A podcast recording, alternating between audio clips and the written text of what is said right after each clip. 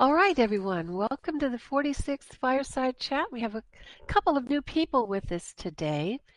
We have Bodan and we have, well, Patricia's back.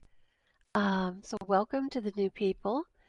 And we'll get started with our very newest person, Bodan. Please, where are you? Where are you coming in from, Bodan? Uh, hello, uh, I'm in New Jersey right now. Oh, New Uh, Jersey. Okay. Well, that's that's close by. That's closer than I thought. Well, go ahead with your first question, all right? um, uh, yes, I just had a question for Tom. Hello, Tom. Hi, Bodan. Uh, I, I was wondering about out-of-body shared experience and how practically achieve it. Would you be so kind also to share your personal experience, if if you wouldn't mind, in this area? Okay, well, I have I have gone out of body with other people several times where I met them in the out of body state and then did things together with them. And then when we both came back to uh, this reality, uh, we we could exchange our memories of what transpired and see whether or not we were truly um, together in our out of body, whether we saw the same thing. So I've done that several times. And of course, one time that you've probably read about because it's in the first uh, section of the first book is when Dennis and I went out. And of course, that wasn't us exchanging memories so much as we had a tape recorder of all the things that we were saying, kind of stream of consciousness back to Bob. And uh, since it was all on tape, we could just listen to the conversations going back and forth. So it is possible.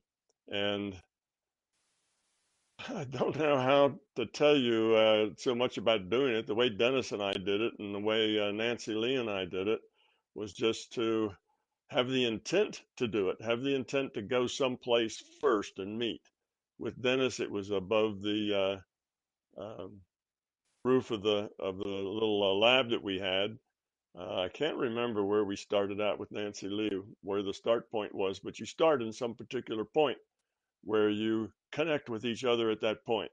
So you have to have an intent to do that, and you both have to have, you know, it both has to be successful for both persons, and then the two of you can go out together. Now that's kind of probably what you're talking about. So it's just intention uh, to meet someplace. Once you meet, you have to connect. You have to kind of be aware of that person and connect to them and have the intention to stay with them so that wherever they go, you go. And they have the same intention. You know, wherever you go, they'll go. And uh, with that intention, then it just works. You know, intent seems to be the the magic wand of uh, you know of out of body. You know, it's the thing that makes things happen. Now, it's also possible to do it when only one person is aware. Now, I've done that multiple times, and that's where you can go to where somebody else is, uh, hopefully in a in a, uh relaxed state, the meditation state, and you can actually go connect to them, uh, if you will, um, uh, you know, uh, not literally but figuratively, kind of grab hold of their of uh, their uh, out of body body, if you will, or their consciousness, and then you can actually take them someplace. So you can take them on an adventure. Um, sometimes the reason I've done it is people have begged me to please help them get out of body. So I've gone there, kind of scooped them up and pulled them out of body. Uh, it's not really out of body. Out of body is a metaphor, but it's not something I do. It's something I generally try not to do. Um, so it's the reason I don't do it is because the person isn't really ready and they generally don't get the whole thing real clearly. They'll get bits and pieces of it and parts of it. They'll kind of get the sense of maybe lifting out and then they'll get the sense of seeing this or seeing that or being in a place. But it's very similar. Do they just get the whole thing in detail? So it's very foggy in their mind, which makes it kind of a not very satisfying experience from their viewpoint because they're not really I guess, ready to be conscious in that in that state yet. Now, I have done it once, um, but it was a very quick thing. Uh, again, it was just a test. I was asked to to do something, and I thought it would be a good test. This was probably like uh, you know 50 years ago or so, Um, and uh, I picked up a, a, young lady. We were all laying around at the swimming pool on a you know on a, on a uh, weekend in the summer, probably back in the 19 uh, middle early 1970s, and I just scooped up her consciousness and went straight up about three or four hundred feet straight up. Took a look at the view, you know, looked down, and uh, it scared her because she suddenly found herself, you know, 300 feet in the air and uh, wasn't quite sure what she was doing there, even though she had asked me to do something. I guess she didn't know what I was going to do. So it frightened her. So she did actually see it in, in some detail. But I didn't stay up there very long. I just brought her back down. And uh, so the whole thing was probably only 30 seconds or so. But she was aware of it and clearly aware of it. But mostly that's not the case. Mostly the other person is kind of in a in a fog when that uh, when that happens.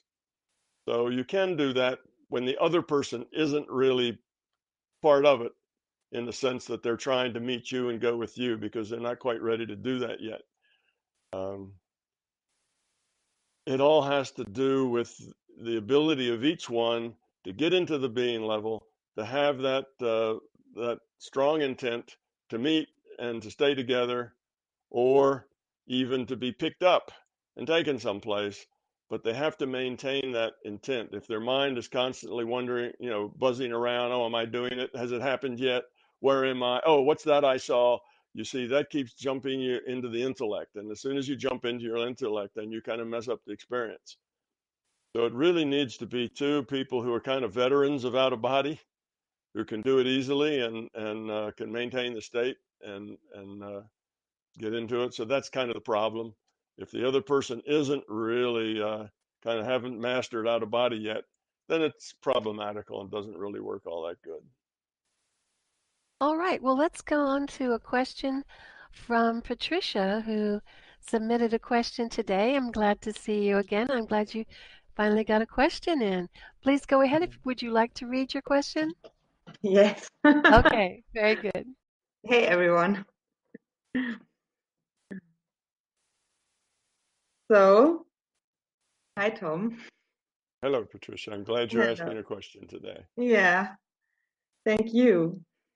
So, um, I will just read it, okay? Okay. Um, hey, Tom. I think you wrote in your second book that natural desires, which are based on our rule set, like hunger or sex, don't need to be an indication for a big ego. Um, nevertheless, there are the following thoughts and questions on my mind.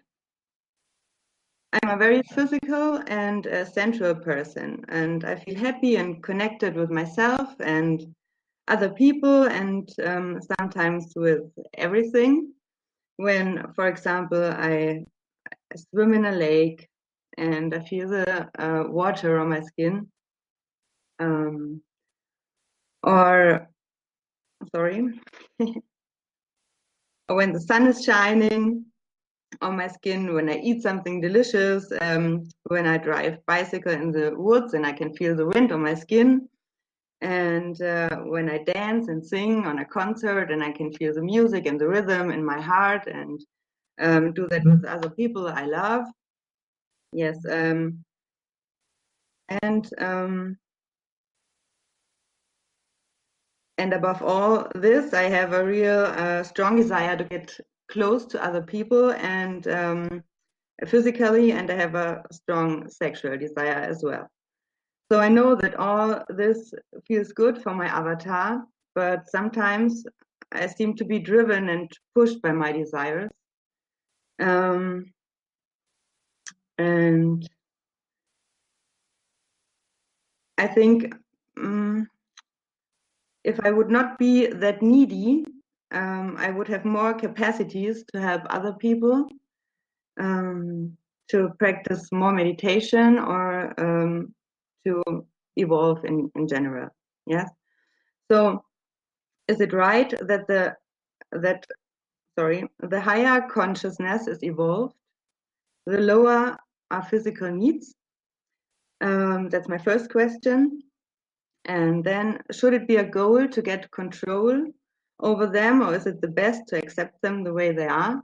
Because um, I learned in my life um, until now that the more you want to control something, the harder it gets. And um, what do you think in general about this topic? Okay. Yeah, thank you. The, the idea of the more evolved you get, the less uh, you are um, interested in physical things. That is not true. Physical things are are are here. We're supposed to experience here. We're supposed to interact here. We're supposed to be here. So you can be very um, evolved with your consciousness and still be very connected here. Okay. Now, as far as sensuality goes, uh, whether it's the wind on your skin or the rain or or just being aware of your environment or sexuality, all of that is good. There's not a problem with any of that.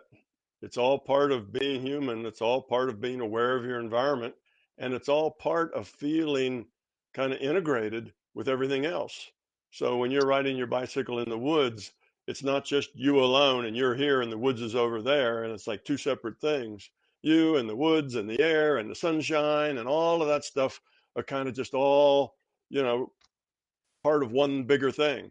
And you have that sense of connecting all of those things.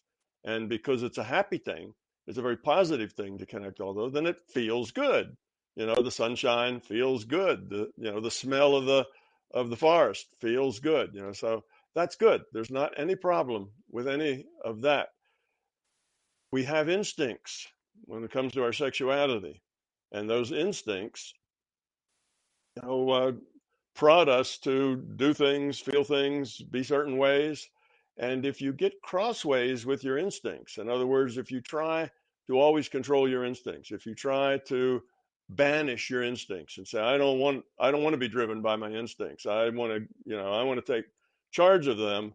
Well, you'll probably make yourself neurotic because getting crosswise with your instincts is not a good idea. It will leave you feeling like you're not doing it right, like you're unfulfilled, like there's more to it and you're missing it because your instincts require their own sense of fulfillment, you see. Now, on the other hand, if your instincts are getting in your way and causing you problems, then you need to assert some control and say, not now, sit down, you know, take it easy, later, whatever. You need to then exert some control. So it's not one way or the other. It's not that your instincts are all, you know, should always have free reign all the time or that you should always control them. Neither one of those is good.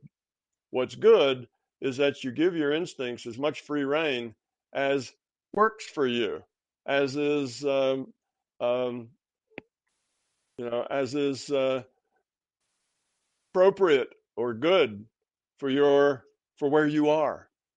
See, you may have uh, you may have responsibilities. You may have uh, other connections, things that uh, you need to do about other people. So let's say you have to go do something, and some, you know you have to meet somebody. You have to pick your kids up after school or do something. Oh, but your heart says I want to stay here and you know uh, feel the rain on my skin a little more, or make love to my boyfriend or whatever. You see, then it's a problem now your instincts are getting in the way with your responsibilities. You need to quit whatever you're doing and go pick up your kids after school. So in that case, you have to tell your instincts to just sit down, be quiet, be patient. You know, this is not the appropriate time. You have other things in your life going on or other people that you have to think about. Other, uh, you know, in, in your in your uh, it, it depends on you. You know, the things you have, the responsibilities you have. You know, some people have a have a uh, kind of an exclusive relationship with another person, and the idea that if you were then having sex or something with somebody outside of that, it would hurt this other person. It would cause a lot of difficulties in your relationship. And see, now you have to look at you've got responsibilities, so you can't make promises to one person and then break them later, you know, because it feels good. So that's not uh, low entropy. That's also high entropy. So, yes, you need to allow your instincts to flourish. and you need to be able to to connect with everything there is sensually intellectually emotionally being connected is good but you have to look at your life look at your situations look at your priorities look at your responsibilities look at all the promises that you've made and then tell your instincts when it's appropriate and when it's not. So that's the idea. So the idea is to uh, maximize your your choices for low entropy. And low entropy isn't just you; it's also your environment, all the people you associate with, you know, all the people you have responsibilities for. You have a responsibility to get to work on time. Well, you feel like sleeping, and oh, that would just feel so good just to lie there in that bed. But you've got a responsibility to get to work on time. So you have to tell yourself, get up, go to work, even though you don't feel like it. You see, because you've you've made promises. People are counting on you. So that's the thing. That's how you do it. Yeah, let enjoy it all. Don't suppress any of it. But be responsible and take charge of those instincts and make sure that they're appropriate. You see? So that's the thing. So sure, you're riding your bike in the woods. It's appropriate to just take it all in, you know, everything, be a part of nature. And uh, that's the appropriate thing. So it's up to you and your life and your responsibilities and promises you've made and all of that for you to sort it out such that you don't stifle your feelings or your instincts or your connections or your sensuality. You don't want to stifle it, but at the same time, you can't let it run roughshod over your life. Because if it starts taking charge of your life, then basically you're giving up your free will choices to your instincts. And you can't do that.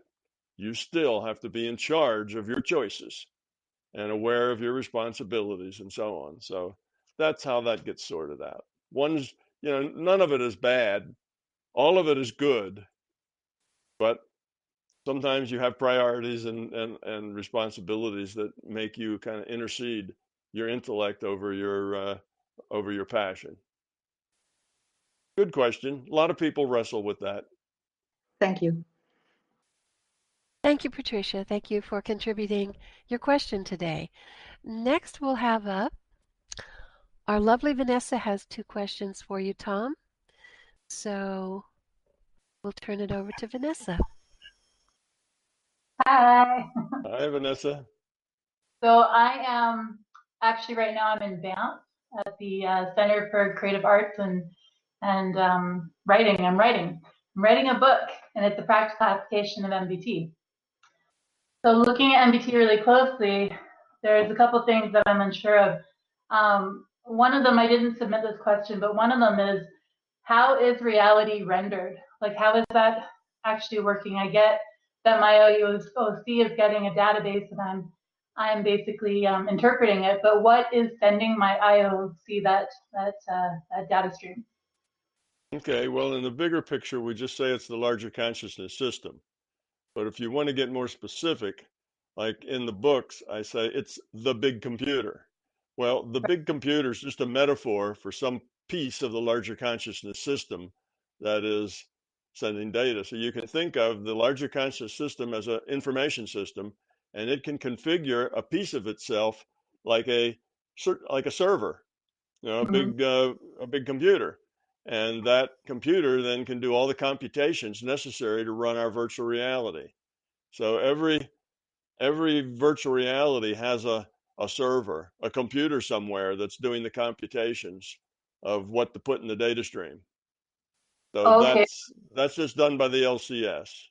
Okay, so each virtual reality has its own big computer, or is it just one big computer? Well, you know that's a matter of what's efficient for the system.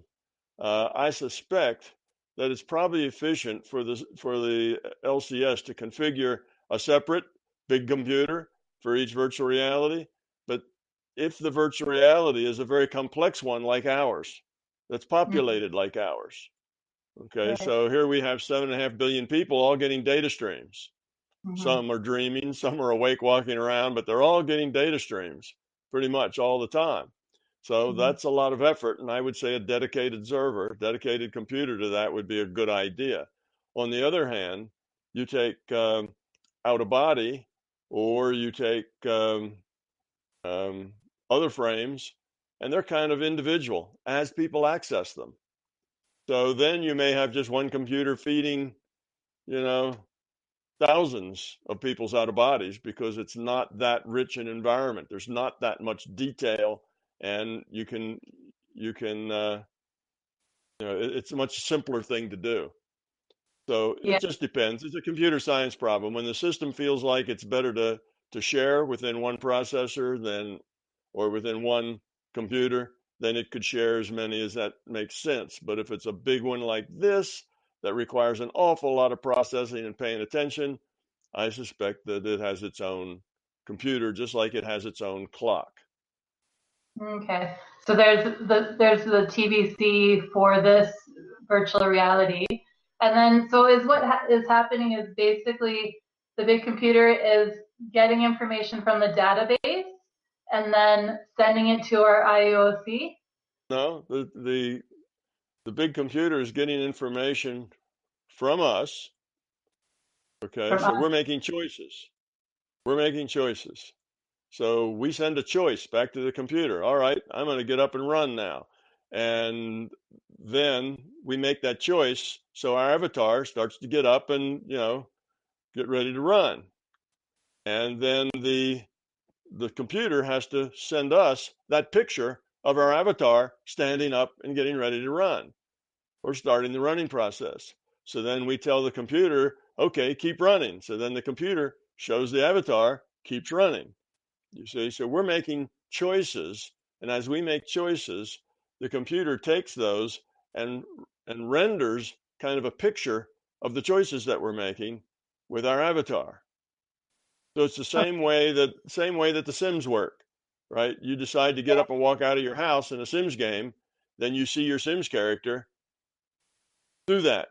But it's only after you give the the server of the Sims a notion that you're going to get up out of your chair and walk to the front door. And you do that by pushing a button that says up and then, you know, pushing something that guides them to the door and that sort of thing. So uh, once you tell the computer, the computer comes back and gives you the picture of that happening. The computer also computes all of the uh, interactions because see, let's say you get up and walk toward the door, there may be a, 10 people standing in front of the door.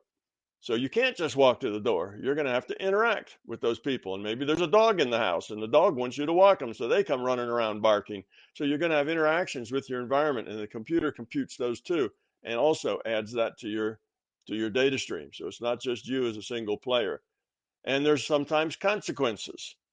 Okay, because you get up and walk to the door and there's 10 people standing in your way, you end up in conversations with some of those 10 people and you don't actually go for a walk at all because you hmm. get involved in those, those you know, in conversation.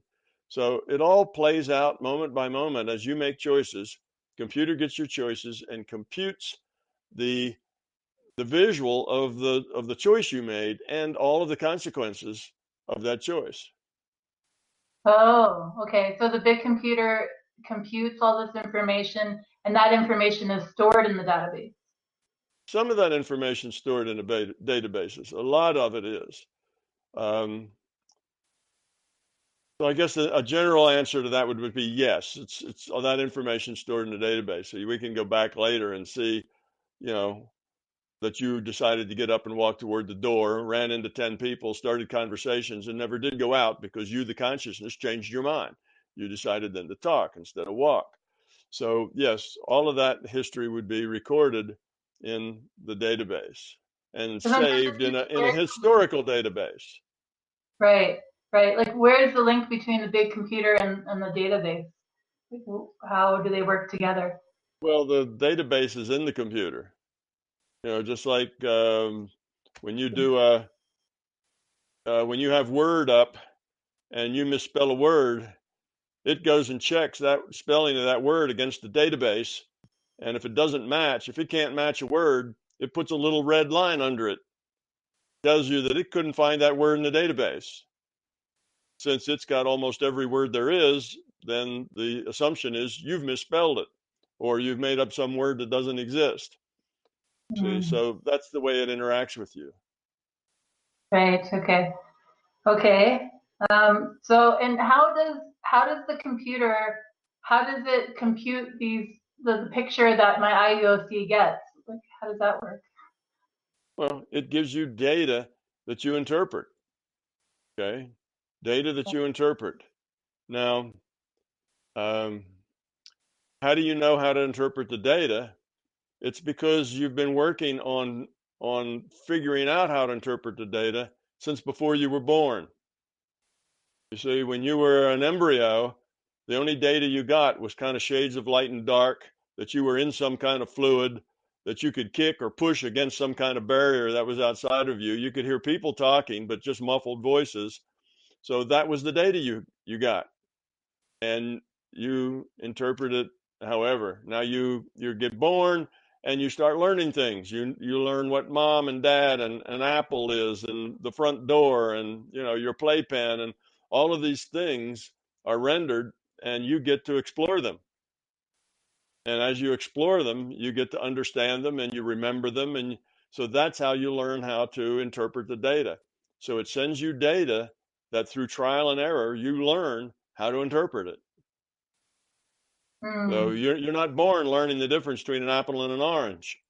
You have to you have to get those two data streams, uh, the the the, the data that that describes the apple and the data that describes the orange, and you have to learn the difference between those. You have to learn what they are. You see, and every time you see an apple, it'll always have that same sort of data that you've learned means apple.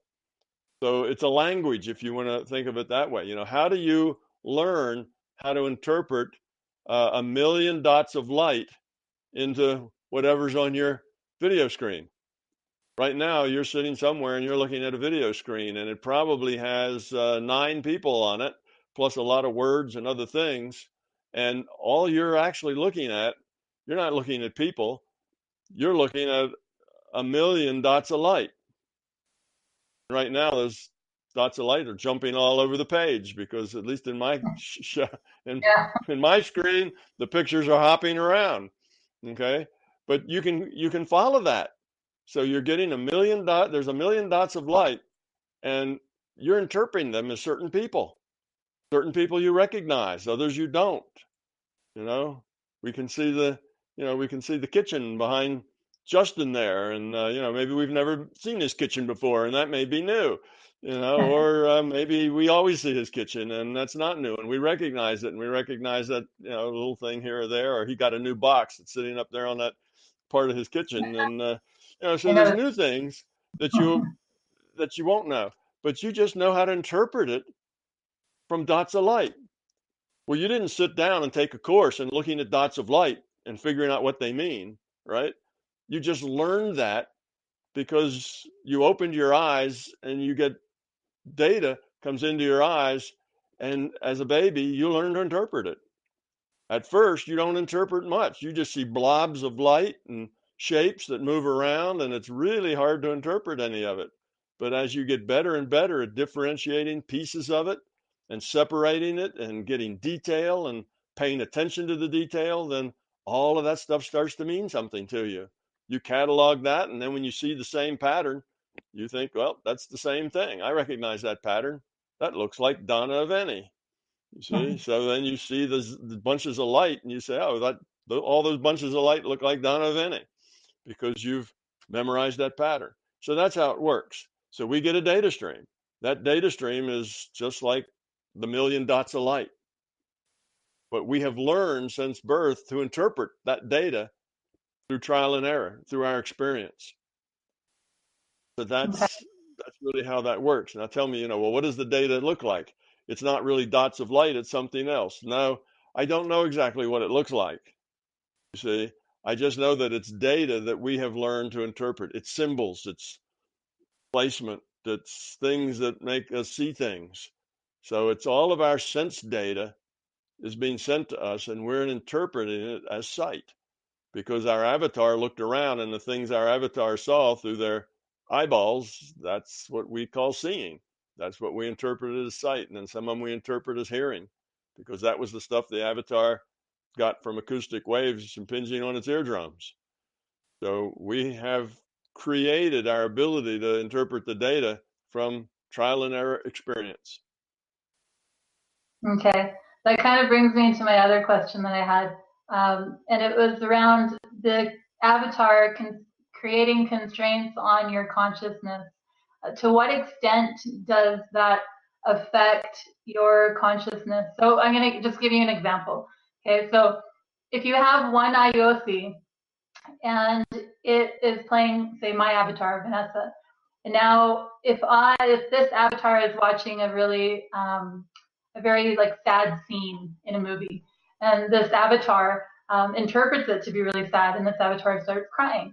Okay, so the crying, the emotion, the emotion is the being level, so that would be the IUOC having that emotion, expressing itself.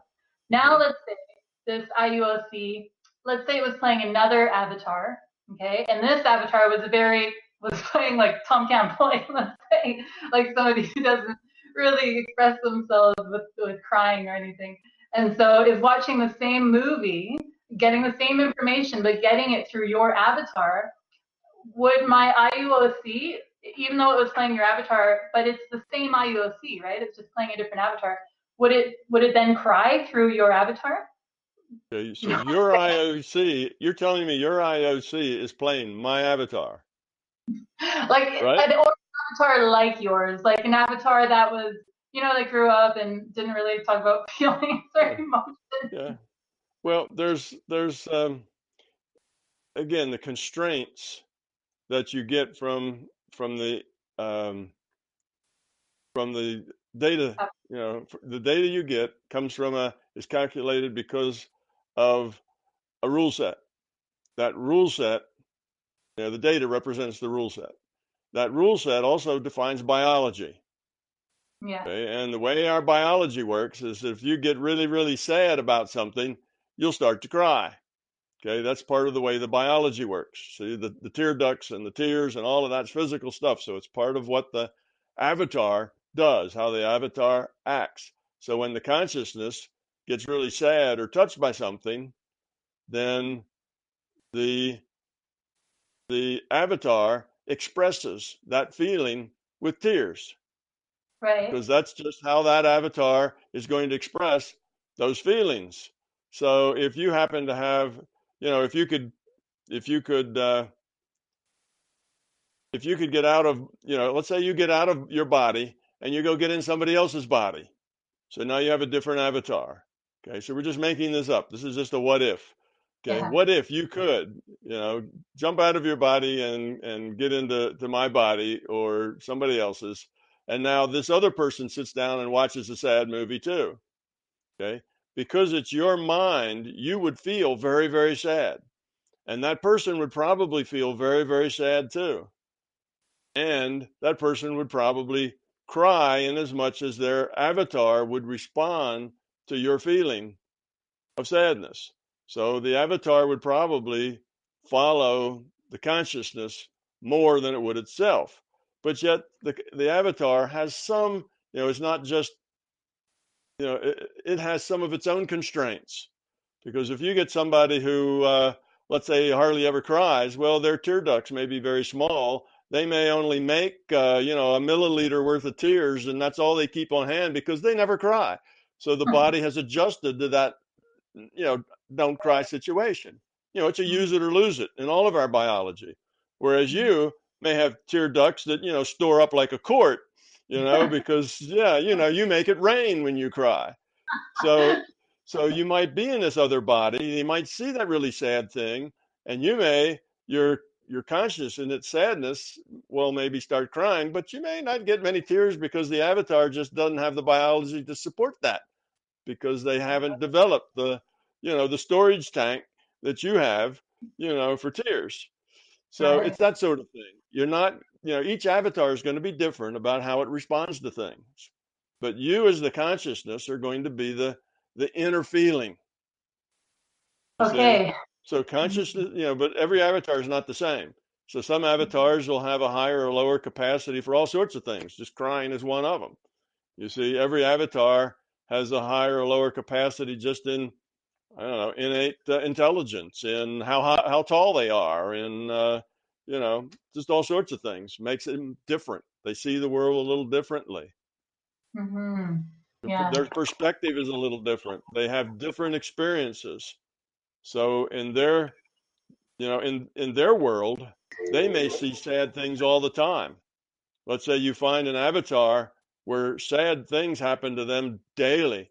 They live in a very rough situation where people, you know, they see people die, you know, maybe every other week.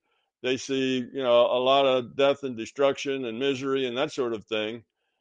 And then when they see a sad moment on a soap opera that you're looking at, it may not faze them at all because that's that doesn't even qualify as sad those people in that soap opera are are filthy rich and you know have everything their way and every you know their life is perfect and now they're going boo hoo because they didn't get their way over something and mm-hmm. that person may just you know look at it differently so yeah. different different consciousnesses are going to interpret their situations differently and different avatars are going to have different capacities so you mix all that up together and you just can't substitute one from another and get the same reaction. You won't. There's differences on both sides, for the mm-hmm. consciousness mm-hmm. side and for the avatar and for the avatar side. So we're all right. unique, and that's what's that part of what makes us uh, um, all very valuable because we're all unique. We all bring a different viewpoint to the table. So yeah. that that's what's good about us. Yeah. Okay. Yeah, I really wanted to understand like how much of a constraint does the avatar place on the consciousness? Is it that much of a constraint? Yeah, a lot of constraint. Absolutely, absolutely. Mm-hmm. Um, you know, we have different. Our biology has a lot of variance in it. You know, there's a lot of random randomness taking place when that egg meets sperm, and you have all of these billions of possibilities. That's why no people look alike. You know, have all these billions of possibilities, and these these just come out in a particular expression, and that expression will have different ways that it it functions. Everybody's a little different. Everybody's avatar doesn't work just the same way. We we are physically different. You know, some of us are red green colorblind, and some of us are really short. Some of us have long hair and short hair, and some of us are pretty, and some of us are ugly, and some of us are rich, and some of us are poor, and we all live those lives that gives us a different set of experiences. Not that any set is more valuable than the other. All those sets of experiences are valuable, mm-hmm. but they're different. And avatars modify themselves to express the consciousness that's playing them. Okay. So the avatar excel, itself will change to express the consciousness. So if you've got a consciousness that's very weepy and cries a lot, then that avatar will, you know, be, uh, you know, have have a have a large capacity, you know, for tears, and uh, will uh, feel very comfortable doing that crying because that's what it does a lot. So its capacity for for tears becomes higher. Now you may you have some people that uh, almost never smile, never laugh, never smile. You know, well, you know, things that are funny, even people tell jokes. You might get a little tiny smile out of them, but not much. And they never would give a belly laugh or a ha ha ha or anything like that. You know, everything is very buttoned up. Well, that's because that consciousness is that way, and the avatar grows to support that. Oh.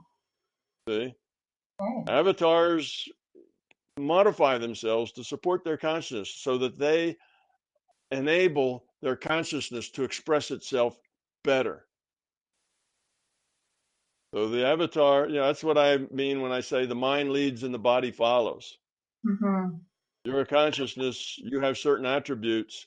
Your avatar will begin to shift in ways that support those attributes. So it almost sounds as though consciousness has like a personality. Well, it does.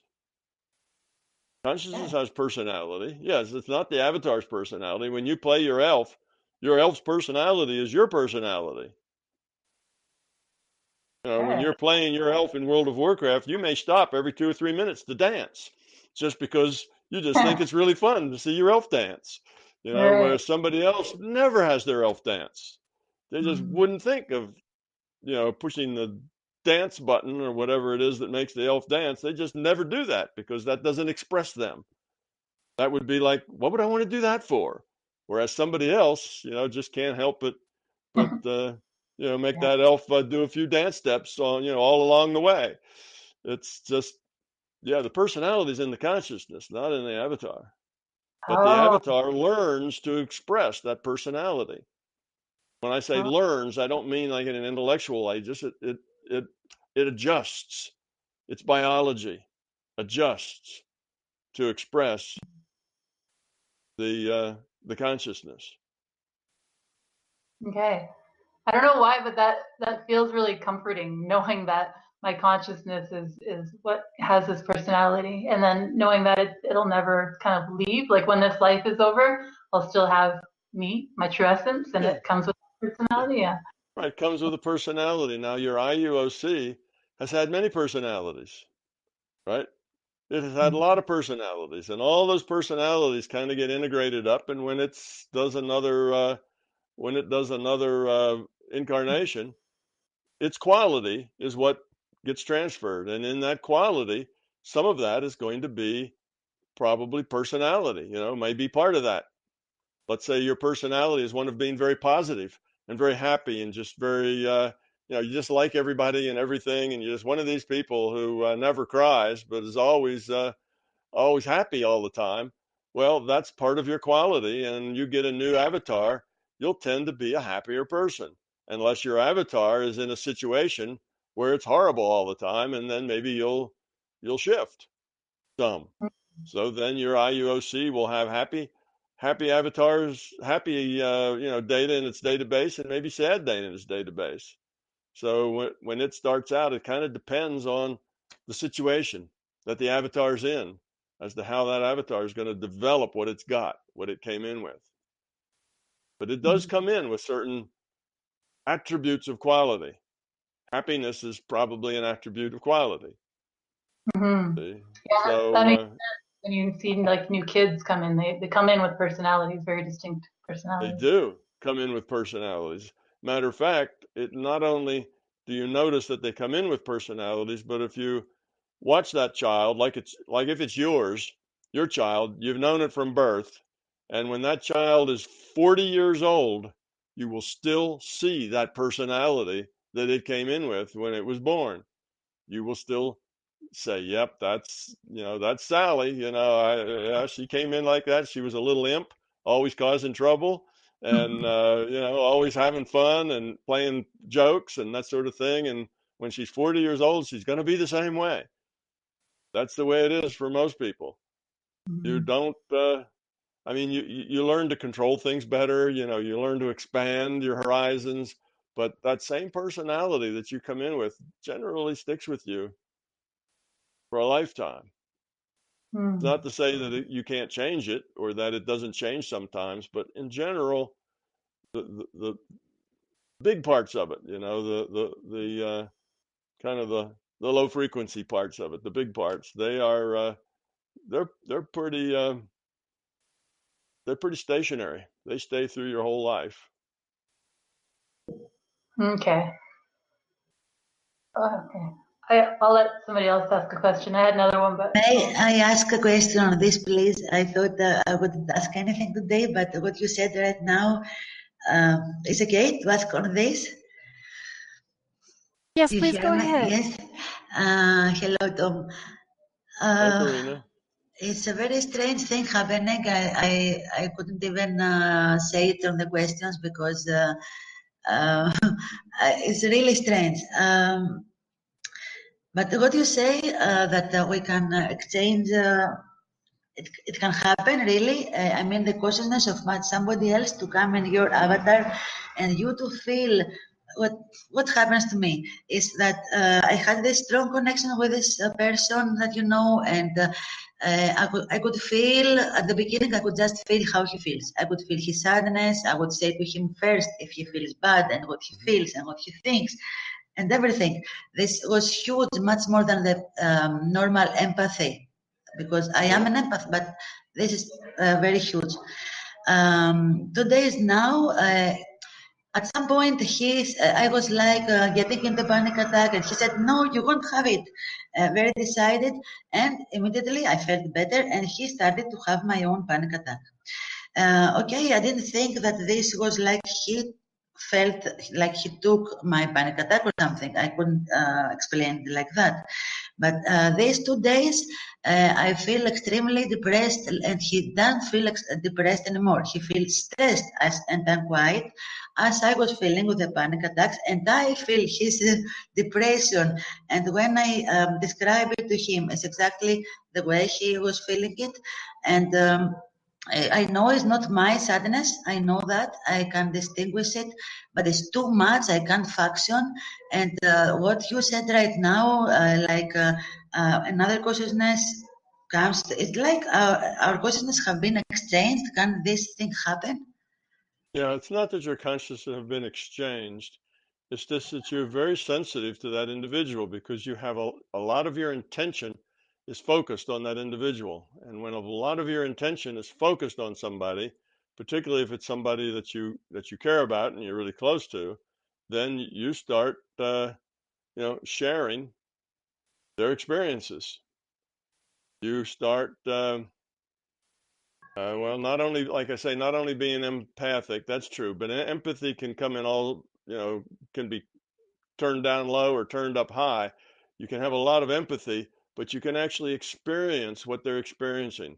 If you, you know, here's a here's a thing you can practice to do that. You can uh, stand. You can go up to a place where, let's say, people are eating at a at a lunch counter where they sit down at a at a counter, and uh, you can't see what they're eating because it's in front of them and you're behind them. Just settle into a, a, a calm state and see if you can't taste what they're eating. You can. It's not that hard you can actually taste the food they're chewing. You know, if there's a dill pickle in it, you'll go, oh, wow, dill pickle. You know, you'll you'll taste what they're tasting. You can connect to people like that. You can see what they're seeing. You can look through their eyes and see what it is that they are able to see. Yes, yes, this, this, stuff is available. It's all available yeah. to you because it's all part of the database. You're just getting data out of the database with your intent because you're very uh, tightly connected to this individual. So that's what's going on. You're not really getting into their consciousness or they're into yours. You're reading data out of a database. Now, here's another thing because you can be close to people and you can have you can have their symptoms. You know, when uh, women get pregnant, often their husbands will put on weight, just as they put on weight. Sometimes their husbands will uh, will get other pregnancy uh, symptoms. You know, um, uh, I don't know. You know, maybe tired, or maybe they'll start uh, something that's sort of a mirror of labor pains. There's a name for it. I can't think of the name right now, but they will actually feel some of the some of the attributes of birthing a child in their own bodies and there's some name it's very common you know it probably happens in you know 75 80% of those couples where the where the the man and the woman are very close. They take on some of the things that the other has.